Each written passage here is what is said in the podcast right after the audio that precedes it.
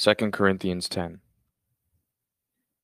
I, Paul, myself entreat you, by the meekness and gentleness of Christ, I who am humble when face to face with you, but bold towards you when I am away, I beg of you that when I am present I may not have to show boldness with such confidence as I count on showing against some who suspect us of walking according to the flesh.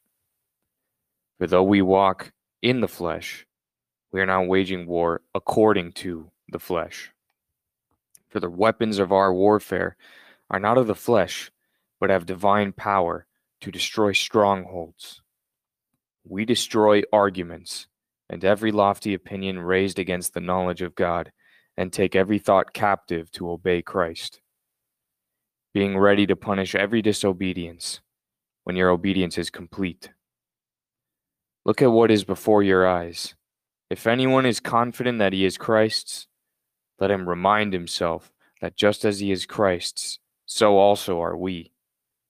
For even if I boast a little too much about our authority, which the Lord gave for building you up and not for destroying you, I will not be ashamed. I do not want to appear to be frightening you with my letters, for they say, His letters are weighty and strong but his bodily presence is weak and his speech of no account. Let such a person understand that what we say by letter when absent, we do when present. Not that we dare to classify or compare ourselves with some of those who are commending themselves. But when they measure themselves by one another and compare themselves with one another, they are without understanding. But we will not boast beyond limits, but will boast only with regard to the area of influence God assigned to us to reach even to you. For we are not overextending ourselves as though we did not reach you.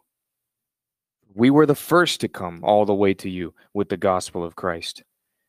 We not we do not boast beyond limit in the labors of others, but our hope is that your faith increases. Our area of influence among you may be greatly enlarged so that we may preach the gospel in lands beyond you, without boasting of work already done in another's area of influence. Let the one who boasts boast in the Lord. For it is not the one who commends himself who is approved, but the one whom the Lord commends. Okay, that's the end of the reading. So, this is a I think, a pretty focused section of scripture. And by focused, I mean it's not jumping around to several different issues, uh, as is the case in other parts, even in this letter, Corinthians. But right here, we have uh, Paul approaching the end of this letter, and he says, I entreat you and I beg of you that when I am present, I may not have to show boldness with such confidence. And one of the reasons he's saying that is because there are some people, and he knows this for certain. He says, I count on showing boldness with confidence against some who do suspect us of walking according to the flesh. And then he also seems to be, this is my speculation, but he also seems to be referring or responding or preemptively uh, refuting these people when he says things like uh,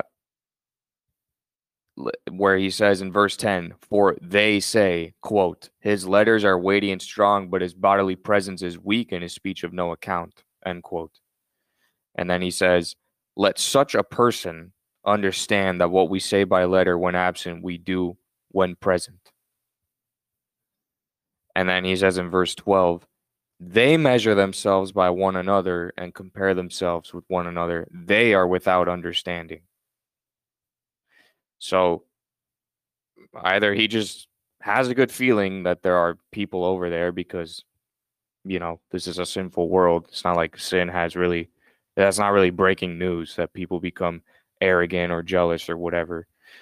Um, so either he is just expecting that to be the case because he faces that kind of opposition on the regular basis, or, or maybe I should say, and, Or perhaps he does know of certain people over there uh, because he does know of other things going on in, Cor- in Corinth, which is why he says, Oh, yeah, you punished that guy who was in that sin. Good job. Um, now, you know, try seek to restore him and all that stuff. So he's aware of what's going on over there. Um, so Paul is talking about how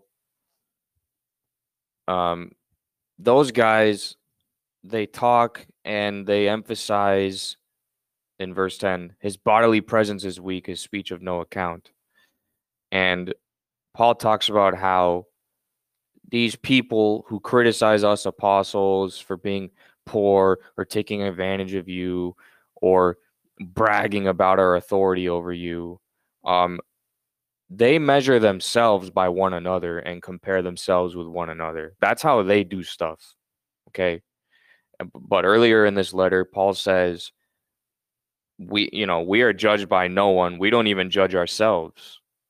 Our work is tested by God. And so there's some people who are to, they're to build up all this body of work and then they come to the judgment and it's to pass through the fire and it's all gone because it was, it was useless.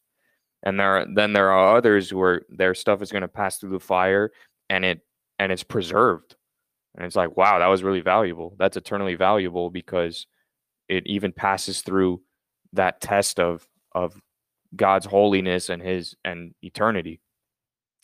And so I think this issue is coming up again where Paul is comparing influence and ministry and he clarifies the kind of ministry that he that he and his uh, his brothers, his apostles and you know that that posse are doing, which I guess would lead to the next point, which is uh, where he says, "Though we walk in the flesh, we are not waging war according to the flesh."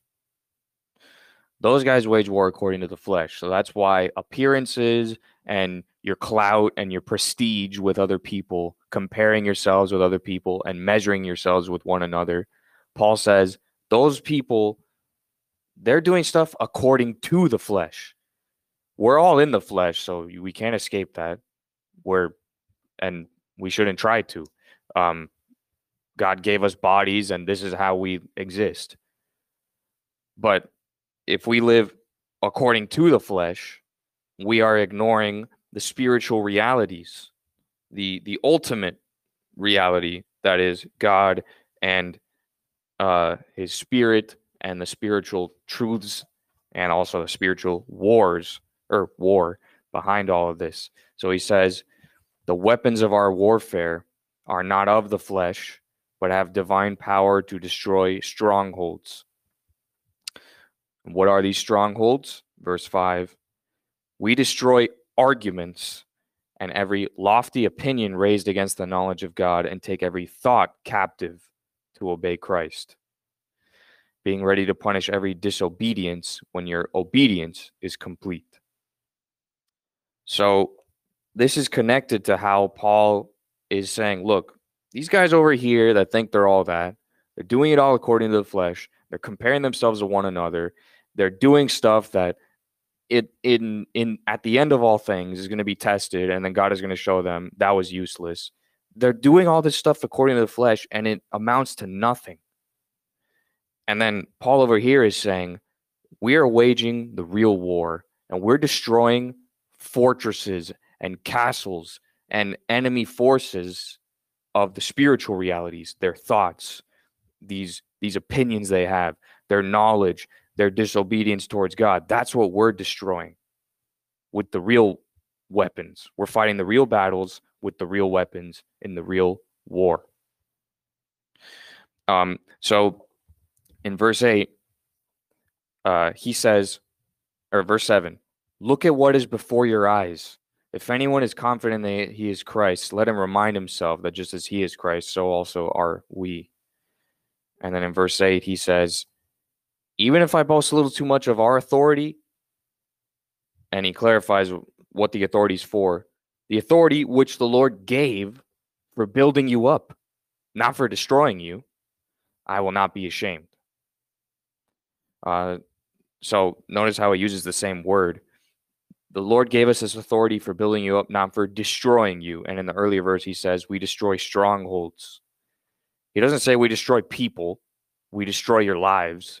He says, We destroy those strongholds. We destroy those arguments. We destroy and punish disobedience to bring you to obedience. So, this is all for building up and bettering these people. Whereas it seems uh, the other guys that Paul's uh, making a contrast with, they do it all for commending themselves. They do it all for appearances, uh, for for having that approval amongst themselves.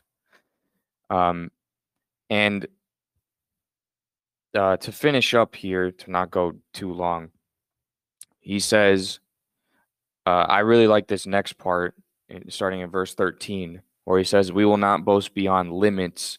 We will only boast with regard to the area of influence God assigned to us. And I think that phrase, the area of influence God assigned to us, that's a really cool phrase that all of us should consider in our own lives. What is the area of influence God has assigned to me? These guys are apostles, so they've got this whole like international area of influence that's uh, really special. Uh, not everyone's assigned that. And it's not a oh they're better because they have more area or they're worse because they it's not about that. It's the question should be for all of us what's the area of influence god has assigned to us? And i will not boast beyond those limits and i will not overextend myself. And he says later uh he says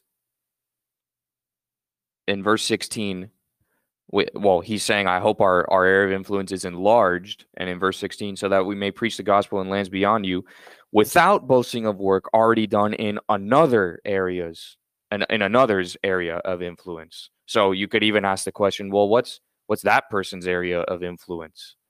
Uh, and I don't want to ruin or get in the way of what God has assigned to that person.